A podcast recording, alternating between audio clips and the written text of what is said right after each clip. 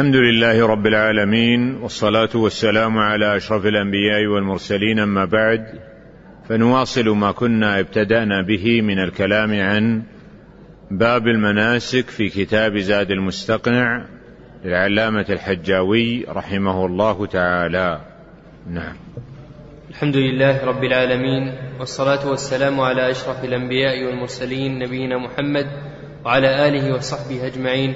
اللهم اغفر لنا ولشيخنا وللحاضرين والمستمعين. اللهم علمنا ما ينفعنا وانفعنا بما علمتنا يا أرحم الراحمين. قال المؤلف رحمه الله تعالى باب دخول مكة. يسن من أعلاها والمسجد من باب بني شيبة فإذا رأى البيت رفع يديه وقال ما ورد ثم يطوف مطبعا. يبتدئ المعتمر بطواف العمرة والقارن والمفرد للقدوم فيحاذي الحجر الأسود بكله ويستلمه ويقبله فإن شق قبل يده فإن شق اللمس أشار إليه ويقول ما ورد ويجعل البيت عن يساره ويطوف سبعا يرمل الأفقي في هذا الطواف ثلاثا ثم يمشي أربعا يستلم الحجر والركن اليماني كل مرة. ومن ترك شيئا من الطواف أو لم ينوه أو نكسه أو طاف على الشاذروان أو جدار الحجر أو عريانا أو نجسا لم يصح. ثم يصلي ركعتين خلف المقام. ذكر المؤلف هنا أحكام دخول مكة. ومكة بلد الله الحرام. وموطن بيته المعظم الكعبة المشرفة. وقد دعا لها إبراهيم عليه السلام بالبركة. ومن فضل الله أن هذا البيت يجبى إليه ثمرات كل شيء وأن هذا البيت بيت آمن يهيئ الله له في كل زمان من يقوم على حمايته وإيجاد الأمن فيه. فنعمة من الله جل وعلا أن يهيئ لهذا البيت من يقوم بتقديم الخدمة له ولزواره من الحجاج والمعتمرين من يقوم بشؤونهم. وهي نعمة من الله على هذا القائم الذي يقوم بمثل هذا الأمر. فإن الله جل وعلا إذا أحب عبدا يسر له سبل طاعته. ومن ذلك أن يهيئ الله بعض عباده لحماية هذا البيت أو القيام بشؤونه أو رعاية ضيوفه ونحو ذلك من الأعمال الصالحة المتعلقة بهذا البلد الحرام. وقد حرمها النبي صلى الله عليه وسلم وبين أنها أحلت له ساعة من النهار ثم عادت حرمتها كما كانت. وتوعد الله جل وعلا من أراد فيه بما يخالف ما يأمن به الناس بالعذاب الأليم. ومن يرد فيه بإلحاد بظلم نذقه من عذاب أليم. قال المؤلف يسن من أعلاها يعني يسن دخول مكة من أعلاها. فإن النبي صلى الله عليه وسلم دخلها من كداء وهي الحجون اليوم. وفعل النبي صلى الله عليه وسلم في دخوله لمكة من هذا الطريق ليس لخاصية لهذا المكان وإنما لكونه كان الطريق الذي يسلكه من يقدم من المدينة إلى مكة. ومن ثم فكل إنسان يقصد من الطرق ما يكون أهون عليه وأسهل لدخوله. فالقول بأن دخول مكة من أعلاها من المسنونات فيه نظر لأن النبي صلى الله عليه وسلم لم يقصد الدخول من هذا المكان على جهة التقرب والعبادة لله وإنما دخله لأنه أسهل له. ومن ثم فكل داخل يدخل من الطريق الذي يكون أسهل في حقه. قال ويستحب الدخول للمسجد مسجد الكعبة من باب بني شيبة لأن النبي صلى الله عليه وسلم قد دخل منه. والأظهر أن النبي صلى الله عليه وسلم لم يدخل المسجد من هذا الباب لخاصية فيه وإنما لكونه أسهل له. وأن كل مرء وأن كل امرئ يدخل مما سهل عليه من الطرق والأبواب. قال فإذا رأى البيت رفع يديه. المراد بالبيت الكعبة. المراد بالبيت الكعبة. وليس المراد به المسجد الذي بناء المسجد الذي يكون محيطا بها. رفع يديه.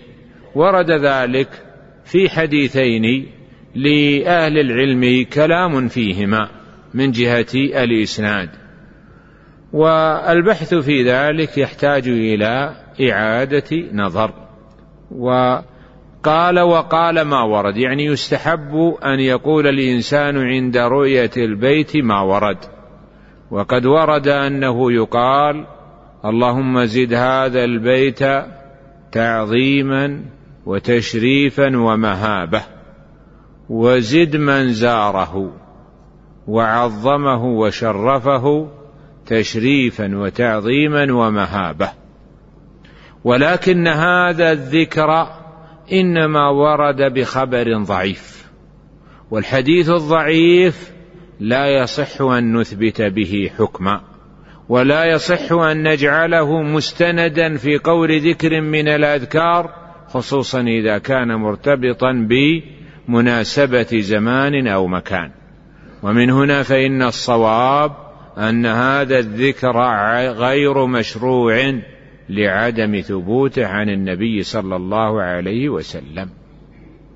لكن الوارد عن النبي صلى الله عليه وسلم أذكار عند دخول المسجد منها أنه يقال عند دخول المسجد أعوذ بالله العظيم وبوجهه الكريم وسلطانه القديم من الشيطان الرجيم. وأن يقول عند دخول المسجد بسم الله والصلاة والسلام على رسول الله اللهم اغفر لي ذنوبي وافتح لي أبواب رحمتك. فهذا ثابت عن النبي صلى الله عليه وسلم ومن ثم يشرع للعبد أن يقوله. قال ثم يطوف مضطبعا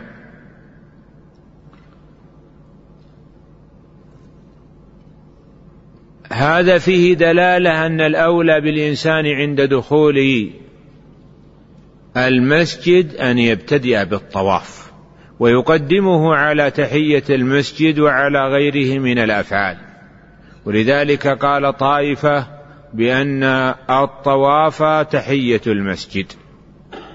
وقال آخرون بل تحية المسجد سنة التحية كغيره من المساجد ولكن القادم أول مرة يشرع له هذا الفعل. وذلك لأن النبي صلى الله عليه وسلم لم يؤثر عنه تكرار الطواف كلما دخل المسجد. وقالوا بأن الطائف لم يجلس وتحية وسنة التحية تحية المسجد إنما تكون لمريد الجلوس لقول النبي صلى الله عليه وسلم إذا دخل أحدكم المسجد فليصلي ركعتين قبل أن يجلس قبل أن يجلس. كما في الصحيحين من حديث أبي قتادة رضي الله عنه. قال المؤلف ثم يطوف مضطبعا. هذا الطواف ما نوعه؟ لأن الطواف على أنواع. طواف قدوم وطواف عمرة وطواف إفاضة وطواف وداع وطواف نفل. هذا الطواف يختلف باختلاف الناس. فمن قدم البيت مفردا أو قارنا فهذا الطواف هو طواف القدوم وهو مستحب. ومن قدم البيت معتمرا أو متمتعا فهذا الطواف طواف العمرة وهو ركن فيها. وكل هؤلاء يضطبعون. والمراد بالاطباع أن يجعل الإنسان وسط رداءه تحت كتفه الأيمن عند إبط يده اليمنى. ثم يجعل طرفي الرداء فوق كتفه الأيسر. وبالتالي تكون كتفه اليمنى ظاهرة وكتفه اليسرى مغطاة. وهذا الاطباع إنما يشرع في طواف القدوم وطواف العمرة فقط. وبالتالي لا يشرع في غيرهما من الأطوفة. وكذلك لا يشرع إلا عند الطواف. عند الميقات وفي الطريق لا يطبع وإنما يغطي كتفيه. وإذا فرغ من الطواف بادر فأصلح رداءه وغطى به كتفيه قبل أن يصلي سنة الطواف. فالاطباع خاص بطواف القدوم وطواف العمرة والاطباع من المستحبات. لو قدر أن إنسانا نسيه أو تركه عمدا فإنه حينئذ فإنه حينئذ لا يلحقه شيء. والاطباع خاص بالرجال بلا شك فإن النساء يشرع في حقهن التستر وتغطية أبدانهن ويغطين أبدانهن بالجلابيب. قال يبتدئ المعتمر بطواف العمرة ومثله المتمتع لأن المتمتع يأتي بعمرة مستقلة. وهذا الطواف طواف العمرة ركن فيها. وأما القارن والمفرد فإن هذا الطواف يكون طواف قدوم وهو كما تقدم من المستحبات كما هو مذهب الجماهير خلافا لطائفة من أهل المدينة. قال فيحاذي الحجر الأسود بكله. يعني أن ابتداء الطواف يكون من عند الحجر الأسود. والحجر الأسود هو في زاوية الكعبة الجنوبية الشرقية وهو أقرب الاركان إلى الصفا. والحجر الأسود قد ورد في فضله نصوص. والحجر الأسود كما تقدم هو مبتدأ الطواف. من ابتدأ بعد الحجر الأسود ولو بقليل فإننا نقول له أسقط الشوط الأول لأنك لم تطفه كاملا. ومن هنا قال المؤلف فيحاذي الحجر الأسود بكله. يعني لا يكون محاذيا لجزئه فلا يكون مستكملا لطوافه. ويستلمه الاستلام بالأيدي ويقبله. وذلك لأن النبي صلى الله عليه وسلم هكذا فعل وهذا إن سهل عليه بلا مشقة. فأما إن كان يشق عليه التقبيل فإنه يستلمه بيده ثم يقبل يده كما قال الجمهور. ومالك يقول يضعها على فمه بدون تقبيل. فإن لم يتيسر فإن شق استلمه فإن شق يعني التقبيل استلمه بيده وقبل يده. فإن شق اللمس وصعب عليه فإنه يستلمه بعصا أو محجن أو شيء ثم يقبل تلك العصا. كما فعل النبي صلى الله عليه وسلم في الصحيح من حديث ابن عباس إنه كان يطوف البيت راكبا يستلم الحجر بمحجر معه ثم يقبله. فإن شق عليه ذلك أشار إليه أشار إليه. وظاهر هذا أنه لا يلتفت إلى الحجر الأسود عند الإشارة إليه. وظاهره أنه يكفي إشارة بيد واحدة. قال ويقول ما ورد. يعني أنه عندما يشير إلى الحجر الأسود أو يقبله يقول الصيغ الواردة فيقول الله أكبر. ثم يقول اللهم إيمانا بك وتصديقا بكتابك. واتباعا لسنة نبيك صلى الله عليه وسلم. فإن هذا قد ورد عن النبي صلى الله عليه وسلم. وبعض الفقهاء يزيد لفظة ووفاء بعهدك. وهذه اللفظة لم ترد عن النبي صلى الله عليه وسلم. ومن ثم فإن هذه اللفظة غير مشروعة بل هي بدعة.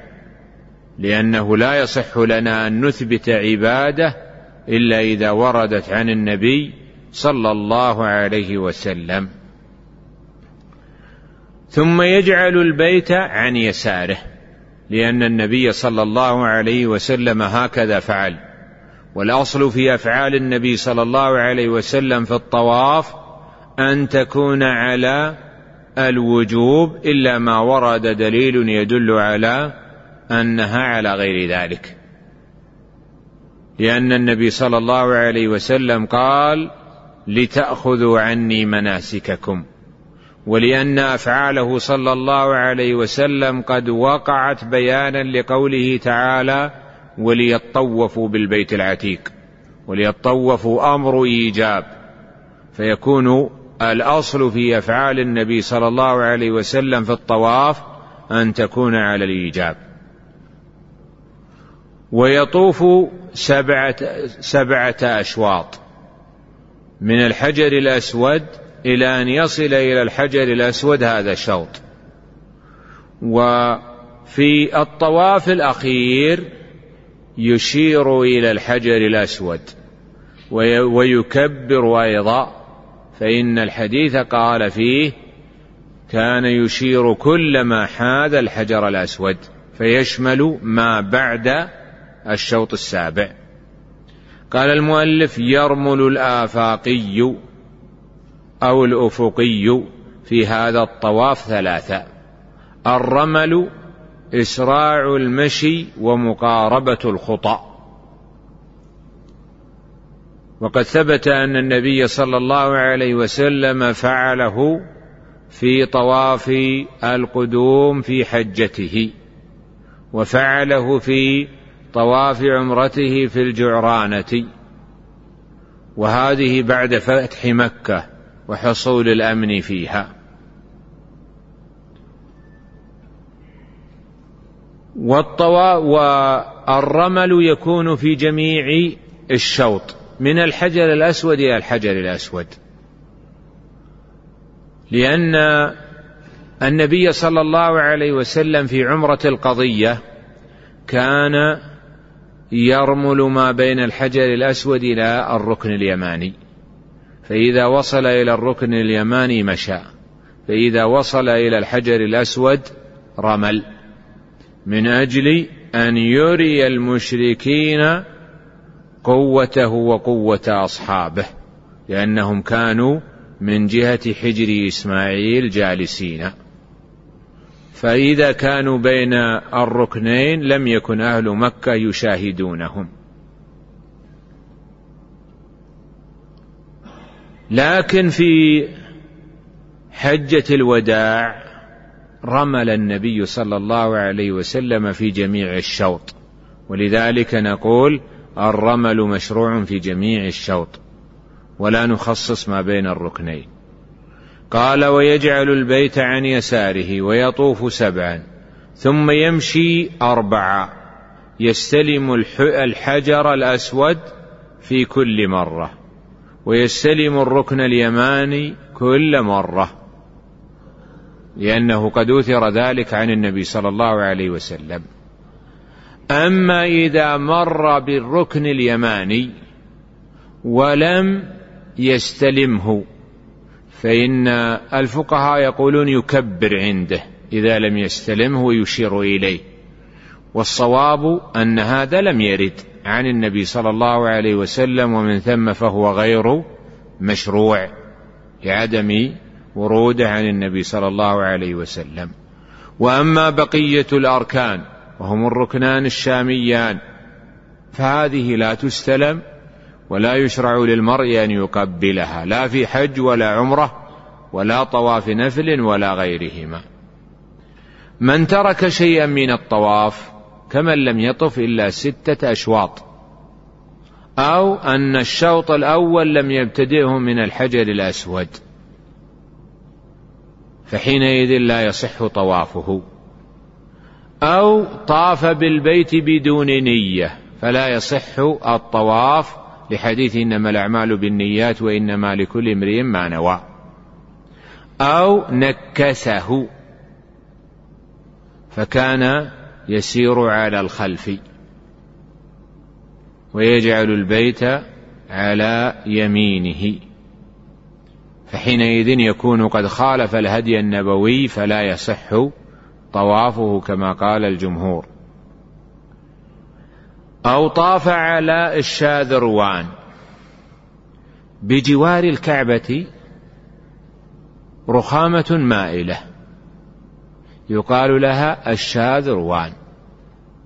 هذا الشاذروان قيل بأنه من الكعبة وبأن قريشا لما قصرت في النفقة قللت البيت ولم تبنه على القواعد الأولى. ولذلك فإن الشاذروان يحتمل أن يكون من الكعبة ومن ثم لا يصح أن يكون الطواف عليه. وقال آخرون بصحة كون الطواف عليه والمنع من ذلك لم يثبت عليه حديث. واجتناب الإنسان لهذا الموطن لا شك أنه أحوط لعبادته. قال أو جدار الحجر. الحجر يريدون به الحطيم أو حجر إسماعيل وهو الذي يقع في الجهة الشمالية من الكعبة عند ميزاب الكعبة. وهذا الحجر منه ستة أذرع من الكعبة. أخرجته قريش من الكعبة لأنه قصرت النفقة لأنه قصرت النفقة عليهم. فقللوا من بناء الكعبة. ولذلك من دخل بين الحجر وبين الكعبة يكون قد دخل في الكعبة. ومن ثم فإنه لا يعد طائفا بجميع الكعبة لأن جزءا من الكعبة لم يدخل في نطاق طوافه.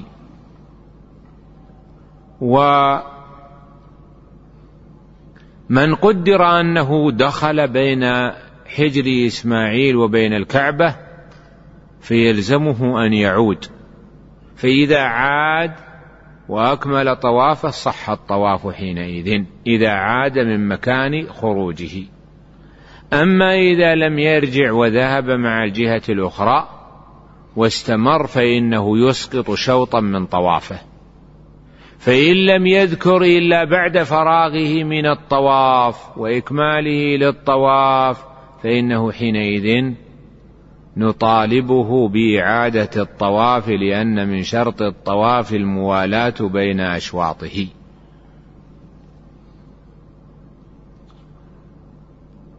قال المؤلف أو عريانا يعني أن من طاف بالبيت عاريا فإنه لا يصح طوافه ويلزمه إعادته.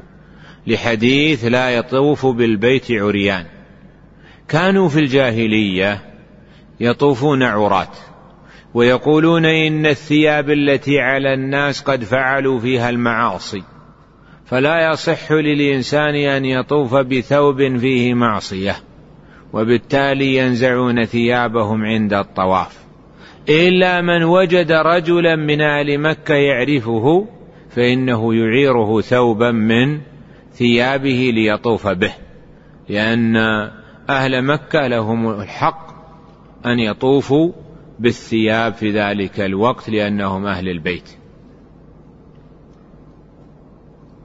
يقولون أن جاء في صحيح مسلم جاء في صحيح مسلم أن امرأة طلبت أحدا من الحمس أهل مكة أن يعيرها ثوبا لتلبسه في الطواف. فقال فلم تجد أحدا. فطافت عارية تضع يدها على فرجها. وتقول اليوم يبدو بعضه أو كله فما بدا منه فلا أحله. فلما جاء الإسلام أبطل هذه الطريقة وأمر الناس بأن لا يطوفوا بالبيت حال اتصافهم بوصف العري. ومن فضل الله عز وجل أن دين الإسلام دين يأمر بالتستر وذلك لأن التستر هو الرقي الحقيقي وهو التطور الحقيقي. وأما التكشف والتعري فهذا ليس من الدين في شيء ولا من العقل ولا من التقدم.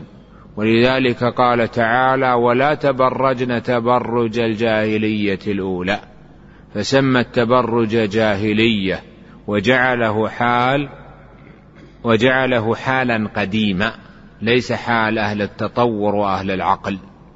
وإذا نظر الإنسان في ذلك وجد موافقة هذا الأمر للعقل والفطرة. فإن تعري النساء فيه صرف لأنظار الأزواج عن زوجاتهم وفيه تسلط الرجال على النساء الجميلات كما هو مشاهد باختطاف واغتصاب وغير ذلك. وفيه أيضا جعل للنساء يبذلن الأموال الطائلة في التجمل والتظاهر بالمظهر الحسن كما هو مشاهد. بخلاف ما لو كانت سائرة على قوله تعالى يا أيها النبي قل لأزواجك وبناتك ونساء المؤمنين يدنين عليهن من جلابيبهن. ففي هذه الحال لا تسرف في نفقاتها ولا يتطلع إليها الرجال ولا يزهد الرجال في زوجاتهم بالنظر إليها. وإذا نظر الإنسان لأحوال أهل التبرج وجد أن لديهم من السوء ما يتعلق بأمر النساء ما يجعل المرء يزهد في أحوالهم وفي الأسباب المؤدية إليها. أو طاف نجسا سواء طاف محدثا غير متوضئ. أو محدثا حدثا أكبر على جنابه أو طاف وفي ثيابه نجاسة فإنه يعيد الطواف. وبذلك قال جمهور أهل العلم أنه لا يصح الطواف بالبيت إلا بوضوء. واستدلوا على ذلك بأن النبي صلى الله عليه وسلم توضأ ثم طاف بالبيت. قالوا والنبي صلى الله عليه وسلم قال لتأخذوا عني مناسككم. والاستدلال بهذا الدليل فيه نظر لأن الوضوء ليس من المناسك. ومن ثم لا يدخل في حديث لتأخذوا عني مناسككم. واستدلوا عليه أيضا ثانية بما ورد من حديث عائشة أن النبي صلى الله عليه وسلم قال لها لما حاضت افعلي ما يفعله الحاج غير أن لا تطوفي بالبيت. قالوا منع الحائض من الطواف بالبيت مما يدل على أن الطواف يشترط له الطهارة. لكن هذا الحديث في الحدث الأكبر وليس في الحدث الأصغر. واستدلوا عليه بما ورد عن ابن عباس مرفوعا وموقوفا أنه قال الصلاة بالبيت الطواف بالبيت صلاة. قالوا فدل هذا على أنه يشترط للطواف ما يشترط للصلاة من طهارة ونحوها. والقول الآخر بأن الطهارة أمر واجب للطواف وليس بشرط. وبه قال الإمام أبو حنيفة. ورتب عليه أن من طاف محدثا وجب عليه شاة لأن الطهارة للطواف شرط عنده واجب عنده والواجب يجب به بتركه دم. والقول الثالث في المسألة أن الطهارة من الحدث الأصغر مستحبة للطواف وليست بشرط ولا واجب وليست بشرط فيه ولا واجب له. وهذا رواية أحمد وقال بها طائفة من وقال بذلك طائفة من التابعين. واستدلوا على ذلك بعدم ورود الدليل الصحيح المثبت لاشتراط الطهارة للطواف. وقالوا بأن الأحاديث الأخرى والأخبار الأخرى في الاستدلال بها نظر كما تقدم. وهذا القول الأخير لعله أصوب الأقوال وذلك لأن غير المميزين لم يزالوا يطوفون بالبيت ويطاف بهم. ولم يؤمروا بوضوء ولا طهارة والغالب في حال هؤلاء أن يكونوا محدثين خصوصا إذا كان الطائف صغيرا. غير مميز لأن الوضوء لا يصح منه في هذه الحال. قال المؤلف ثم يصلي ركعتين يعني إذا فرغ من طوافه بسبعة أشواط يصلي ركعتين خلف المقام لقوله تعالى واتخذوا من مقام إبراهيم مصلى وهاتان الركعتان مستحبة وليست بواجبة لأن النبي صلى الله عليه وسلم قصر الواجب في الخمس الصلوات فيكون ما عداها ليس من الواجبات. وظاهر هذه الجملة أن سنة الطواف لا بد أن تكون صلاة مستقلة. فلو صلى صلاة الفريضة أو صلى سنة راتبه بعد الطواف لا تجزئه. والجمهور على خلاف هذا. قالوا إذا طاف بالبيت فصلى صلاة فريضة أو صلاة نافلة راتبة أجزاته عن سنة الطواف لأن سنة الطواف ليست مقصودة لذاتها. قال المؤلف خلف المقام يعني هاتان الركعتان كما تقدم سنة وليست بواجبة خلافا لبعض الشافعية. قال خلف المقام يعني أن سنة الطواف تكون بعد الفراغ من الطواف خلف المقام. مقام إبراهيم. لكن ينبغي أن يلاحظ هنا أن أداءها خلف المقام مستحب وليس بواجب. لقوله تعالى واتخذوا من مقام إبراهيم مصلى وأن المرأة إذا فعلها في مكان آخر ولو خارج المسجد ولو خارج مكة أجزأه ذلك. فقد ورد عن بعض الصحابة أنه صلاها بذي طوى ولم تكن المنازل قد بلغتها في ذلك الوقت وذو طوى يسمونه اليوم الزاهر.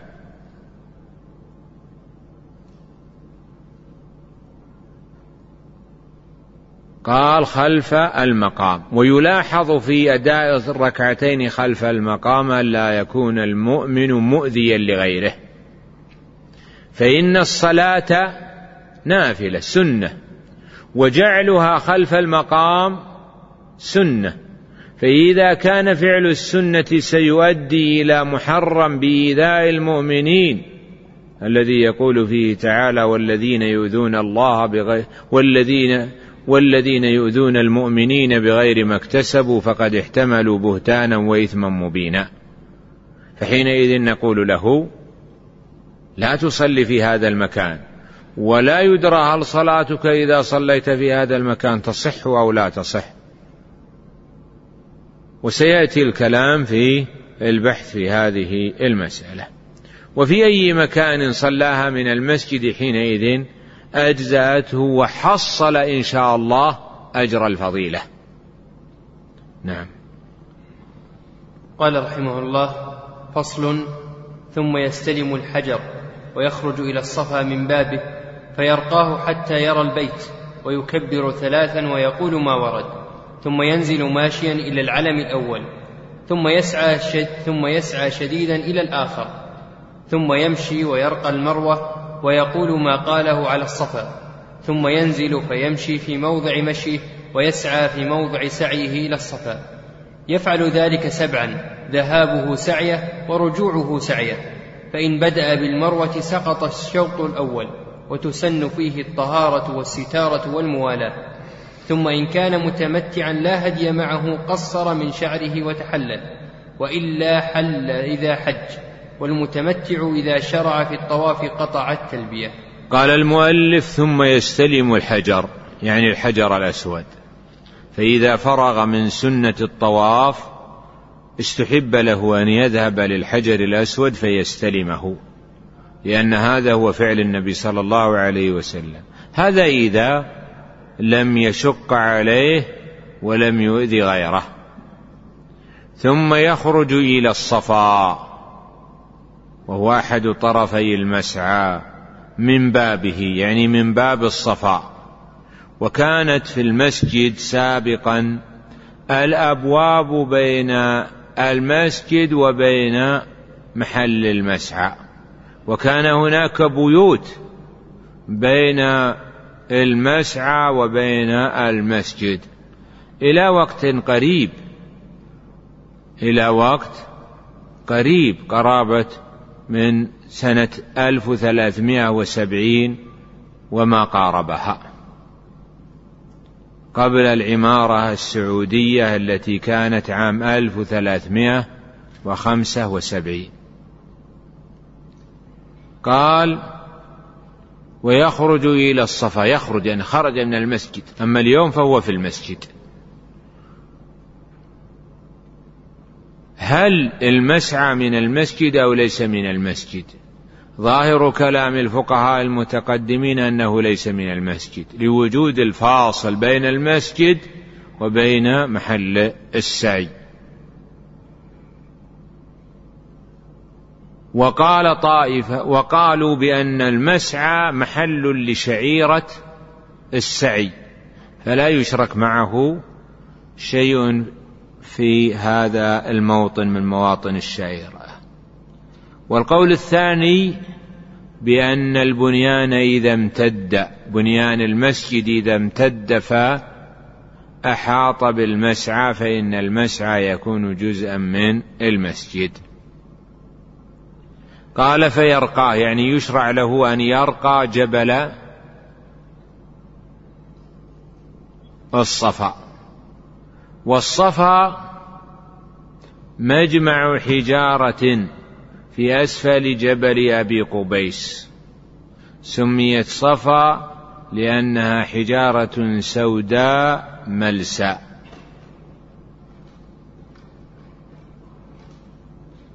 فيرقاه يعني يرقى جبل الصفا استحبابا. هذا بالنسبة للرجل.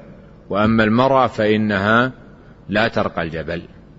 حتى يرى البيت لأنه إذا ارتفع رأى البيت الذي هو الكعبة.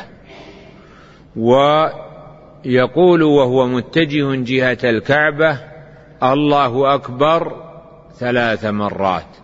ثم يقول ما ورد. فقد ورد في حديث جابر أن النبي صلى الله عليه وسلم كان إذا صعد الصفا قال لا إله إلا الله وحده لا شريك له له الملك وله الحمد وهو على كل شيء قدير. لا إله إلا الله وحده نصر عبده وأعز جنده وهزم الأحزاب وحده. ثم يدعو ثم يعود فيقول هذا الذكر مرة أخرى. ثم يدعو ثم يقول هذا الذكر مرة ثالثة. وهل يشرع له أن يدعو ثالثه قال الجمهور نعم. يشرع له أن يدعو بعد التهليلة الثالثة. يعني قال في حديث جابر وكان يدعو في خلل ذلك أو نحوه. ثم بعد ذلك ينزل ماشيا بدون سعي ولا إسراع في الخطى إلى أن يصل إلى العلم الأول. كانوا في الزمان الأول هناك واد. كان هناك واد يخترق المسعى بحيث يأتي هذا الوادي من جهة الشامية وما ماثلها في تلك المنطقة. ثم بعد ذلك يدخل في المسعى ثم يدخل بين مسجد الكعبة وبين الجبل الذي بني القصر عليه اليوم حتى يصل إلى جياد. وفي عصرنا أبعد هذا الوادي وأصبح الناس لا يميزون مكان الوادي. والنبي صلى الله عليه وسلم لما جاء مكان الوادي أسرع حتى وصل نهاية الوادي وكان يفعل ذلك في كل شوط.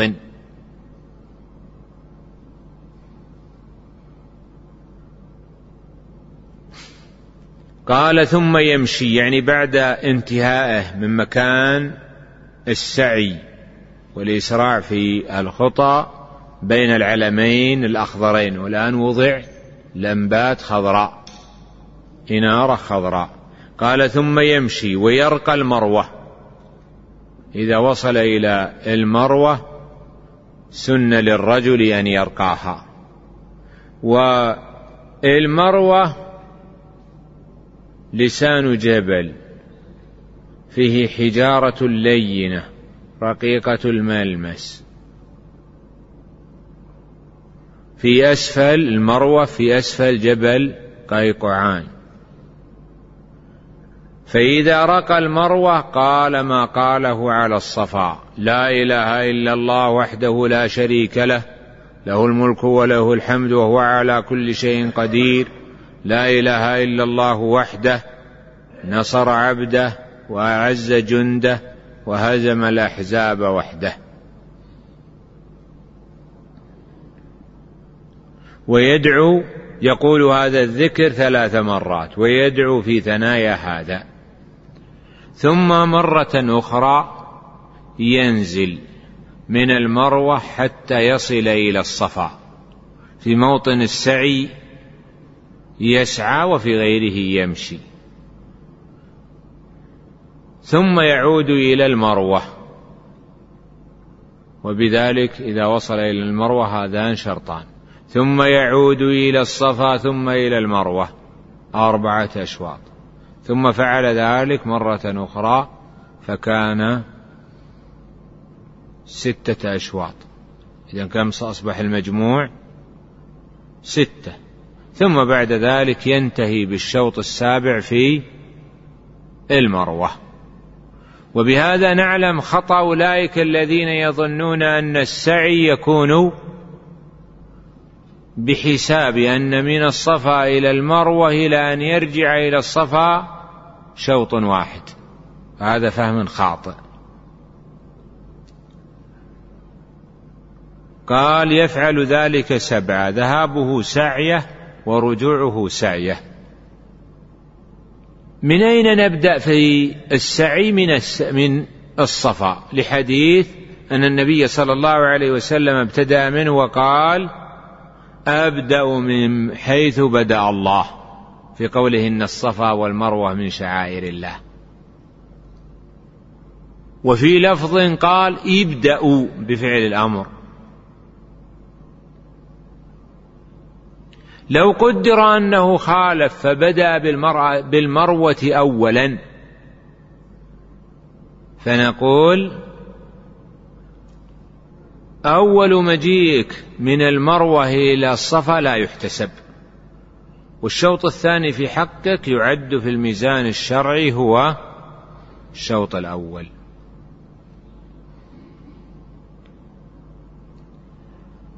والسعي قد اختلف في أهل العلم. هل هو ركن أو واجب أو مستحب؟ فمذهب الجمهور مالك والشافعي وأحمد أن السعي بين الصفا والمروة ركن في الحج. لا يتم الحج بدونه.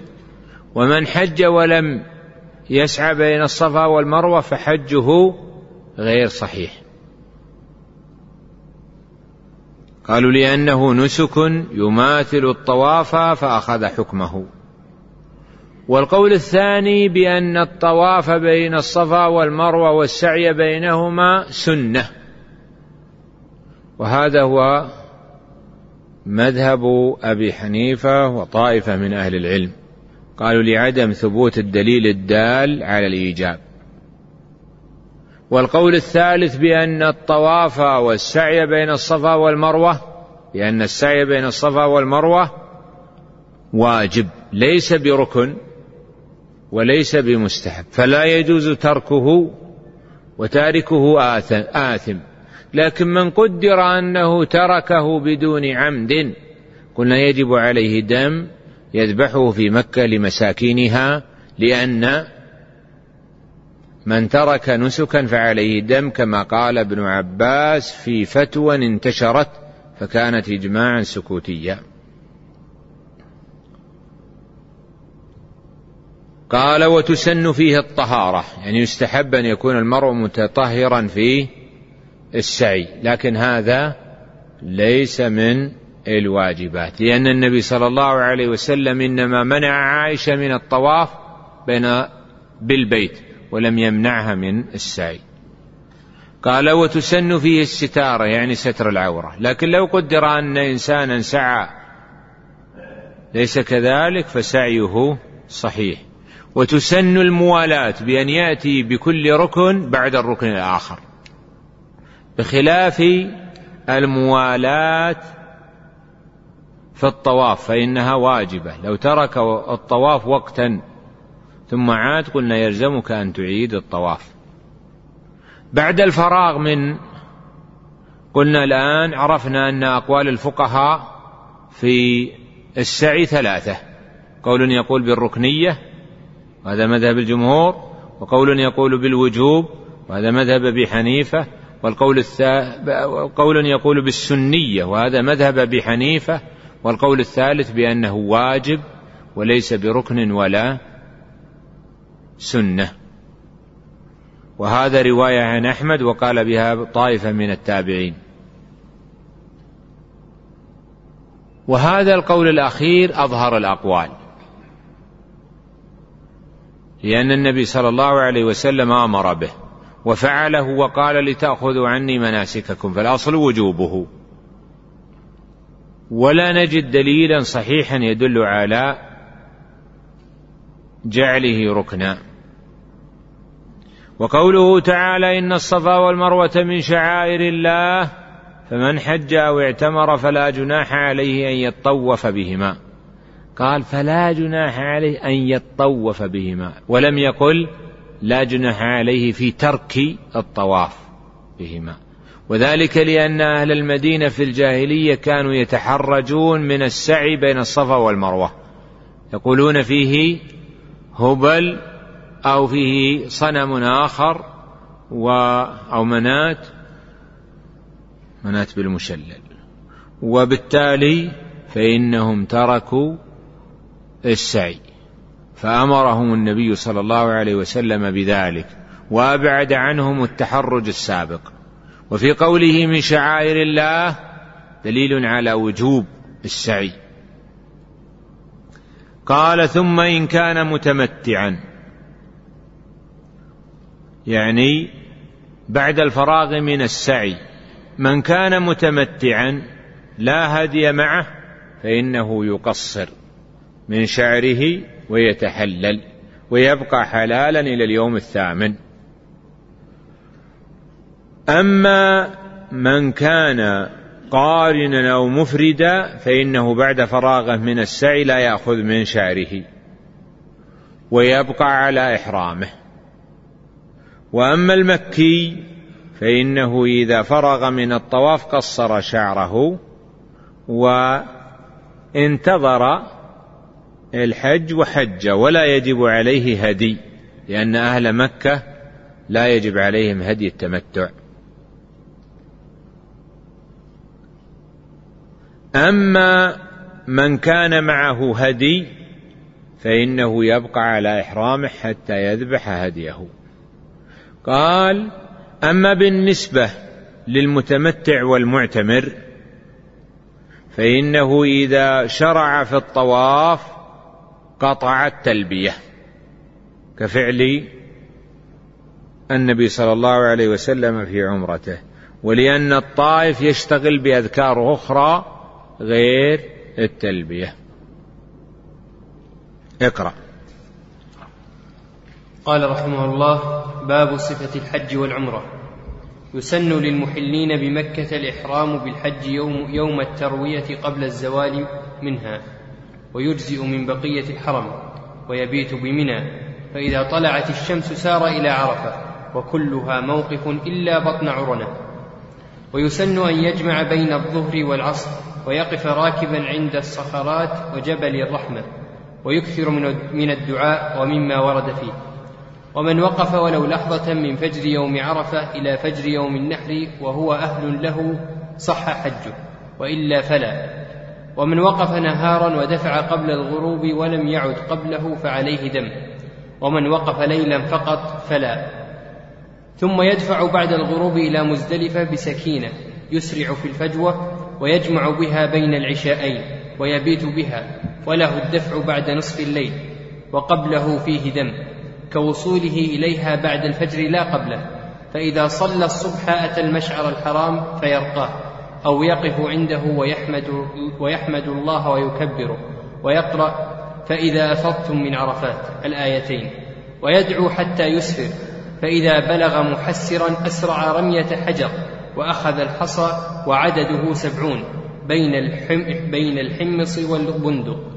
فإذا وصل إلى منى وهي من وادي محسر إلى جمرة العقبة رماها بسبع حصيات متعاقبات. يرفع يده حتى يرى بياض إبطه ويكبر مع كل حصاة ولا يجزئ الرمي بغيرها ولا بها ثانية ولا يقف ويقطع التلبية قبلها ويرمي بعد طلوع الشمس ويجزئ بعد نصف الليل. ثم ينحر هديا إن كان معه ويحلق أو يقصر من جميع شعره. وتقصر منه المرأة أنملة. ثم قد حل له كل شيء إلا النساء. والحلاق والتقصير نسك لا يلزم بتأخيره دم ولا بتقديمه على الرمي والنحر ذكر المؤلف هنا باب صفة الحج والعمرة. العمرة تقدم معنا صفتها ولذلك لا مدخل لهذه الكلمة هنا. فكان الأولى به أن يقول باب صفة الحج وأما العمرة فقد تقدم الكلام فيها. قال المؤلف يسن للمحلين بمكة يعني المتمتعين الذين حلوا من الإحرام بعد العمرة. يسن لهم الإحرام بالحج يوم التروية. وأما القارن والمفرد فإنه لا زال على إحرامه. وكذلك أهل مكة يسن لهم أن يحرموا في اليوم الثامن. وهناك بعض الفقهاء يقول يحرم من أول الحجة. ولكن هذا القول مخالف لهدي الصحابة الذين مع النبي صلى الله عليه وسلم وقد امتثلوا أمره. قال يسن للمحلين بمكة الإحرام بالحج يوم التروية. ويوم التروية هو اليوم الثامن من شهر ذي الحجة قبل الزوال. ثم بعد ذلك يذهب إلى منى. لكن لو قدر أنه أحرم من أي مكان أجزأه. ويجزئ من بقية الحرم. لأن الصحابة قد اختلفت مواطن إحراماتهم. وقال ويجزئ من بقية الحرم. يعني أن أي مكان لا حرج في الإحرام منه. وظاهره أنه لا يصح الإحرام للمتمتع بالحج من من الحل. وهذا القول ليس عليه دليل. بل الصواب أن أي مكان أحرم منه الإنسان بالحج وهو في مكة بعد قضائه لعمرة التمتع أجزأه. ولو كان خارج حدود الحرم. يذهب المرء إلى منى في اليوم الثامن ضحى فيصلي بها الظهر والعصر والمغرب والعشاء والفجر بدون جمع ويقصر الرباعية.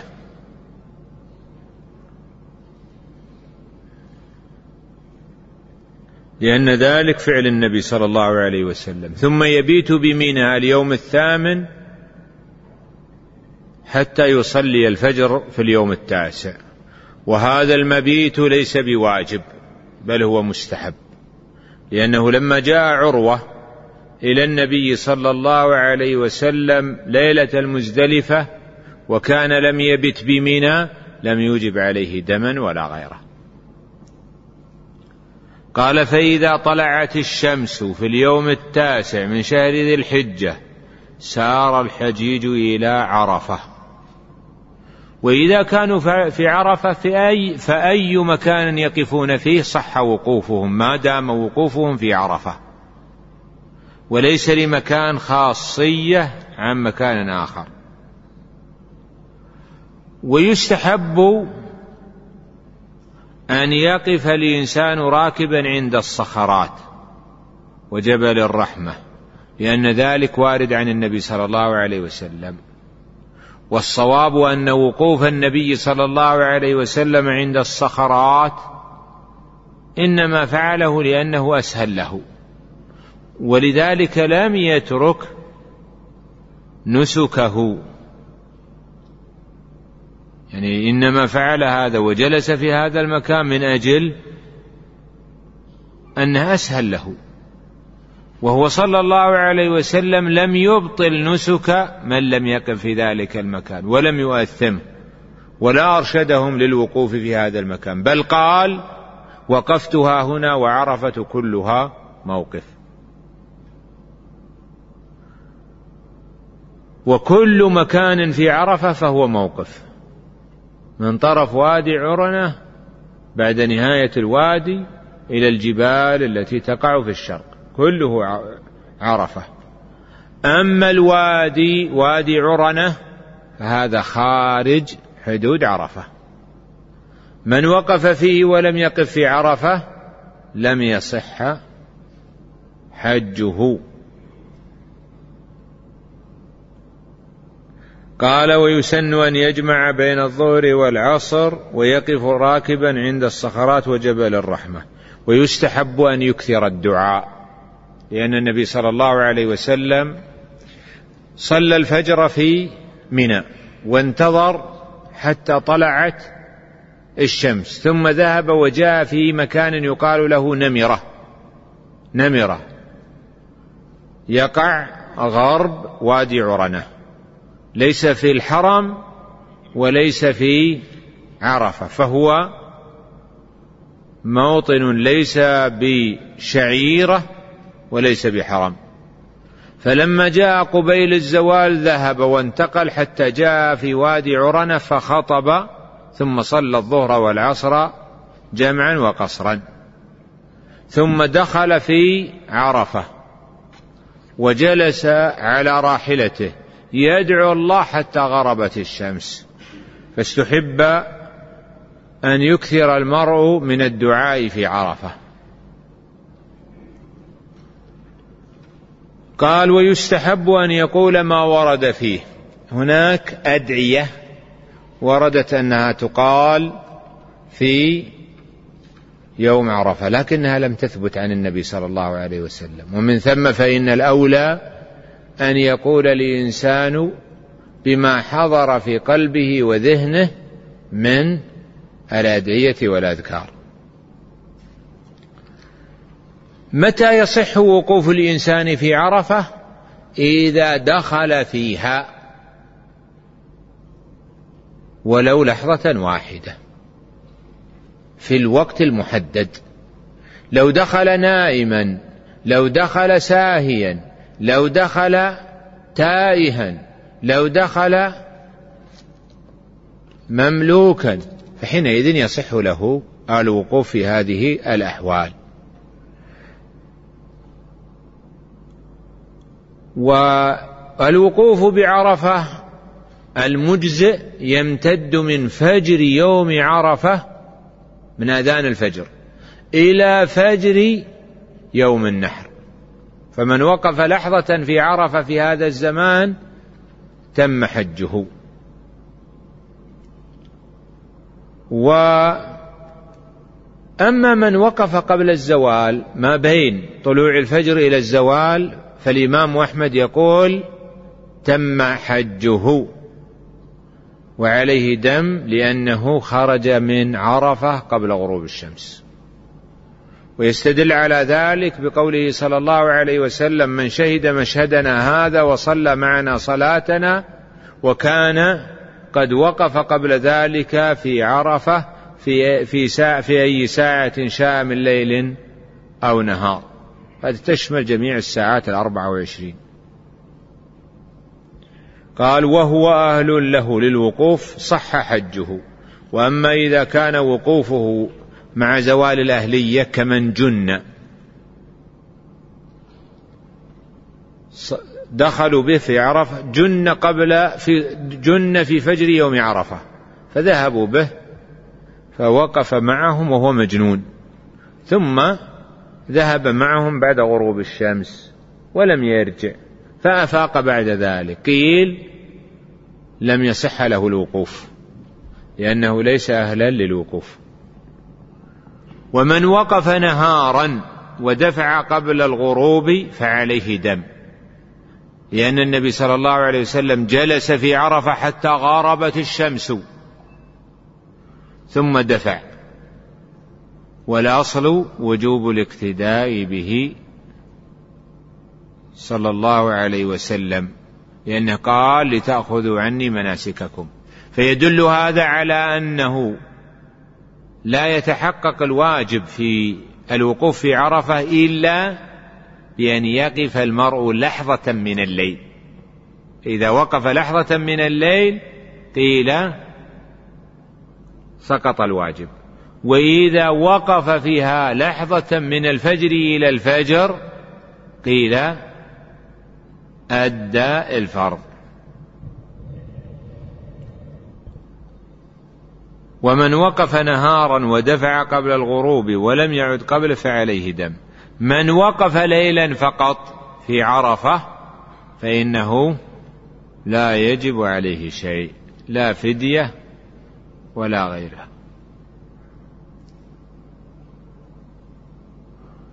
أما الذهاب من عرفة إلى المزدلفة فلعلنا إن شاء الله تعالى أن نرجئه إلى يوم قادم.